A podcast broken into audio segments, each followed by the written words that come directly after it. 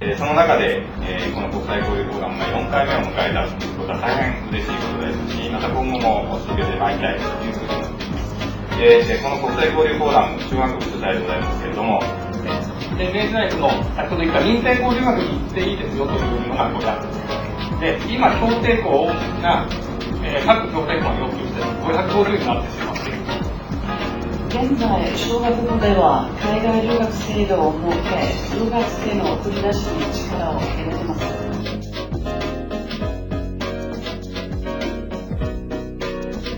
まず最初に、えー、各パネリストの方々から留学中についての詳しい体験談を伺います。それからあの私の方から入学前後についていくつか質問をさせていただいて最後にオーディエンスの皆様から質問を受け付けて終わりにさせていただきます。現地で求められる英語力というのはとりわけリスニングやスピーキングにおいて TOEFL や TOEIC などで、えー、測れる範囲というのを超えています。でもあの行きたいのならかないよりは行った方が絶対にいいと思いますし良くも悪くもいろんな発見ができると思います。得たものは自分ではわからないくらいとても多いと思います。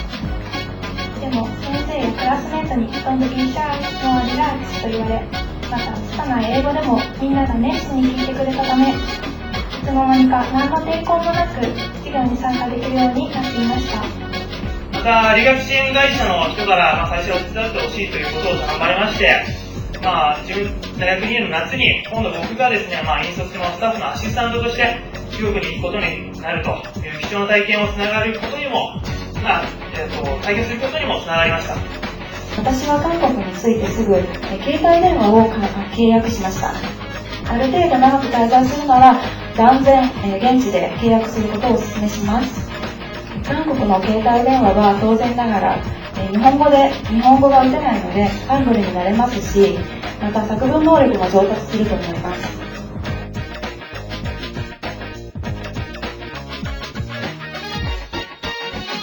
飛行機で行く場合は度胸と積極性は必要だと思います、えっと、レジュメの方ではその英語が非常に大事だということばかりお話していたんですけれどもやはり誰も知り合いのいない地で生活を始めるということでやはりその2つ以前は英語力と同じぐらいもしくはそれ以上に必要になってくるんではないかと思います。そうですね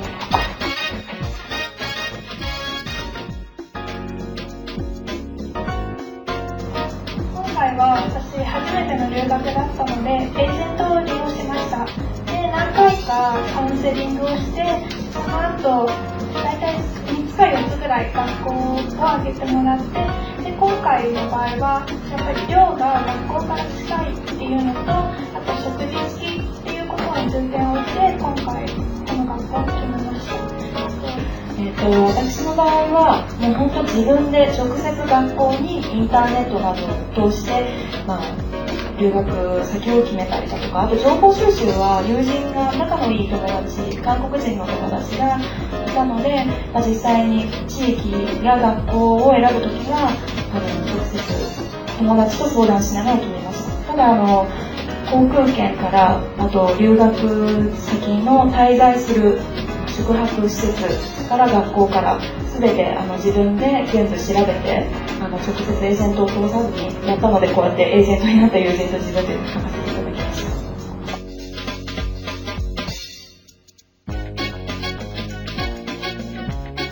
語学力の向上っていうものは自分自身が一番肌で感じれていまして、やっぱり一度目、大学1年間で1年生の春に行ったので、1年間しかまあ勉強していない段階と、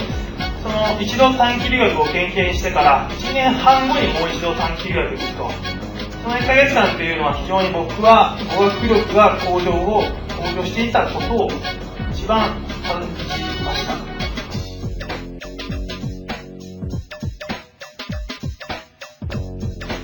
えっ、ー、と、まあ、志望業界にもよるのかなと思います。えっ、と、やはりマスコミだったり、食品だったり、その志望業界によっては、4月の時点で採用活動を終えているというところもあるので、そう、そういった方はそう支障が出てくるかもしれません。私は就職活動のことも頭にあったので、1年ではなく半年っていう留学を選んだので、帰国したのが2月、そうは言っても終わってからいろいろ遊んでから帰ってきたんですけど、で2月の頭に帰国してすぐに就職活動を始めたんですけど、確かに志望業界にもよりますし、あとはもう、はっきり言ってしまうと、日本にいようがいまいが決まる人は決まらないし、決まらない人は決まらないと思うんですね。で、海外にいても今はかなりインターネットの中で就職活動を行うことが本当にメインになってくるので、インターネットができる環境にさえいれば、さほど支障は出ないのかなとは思います。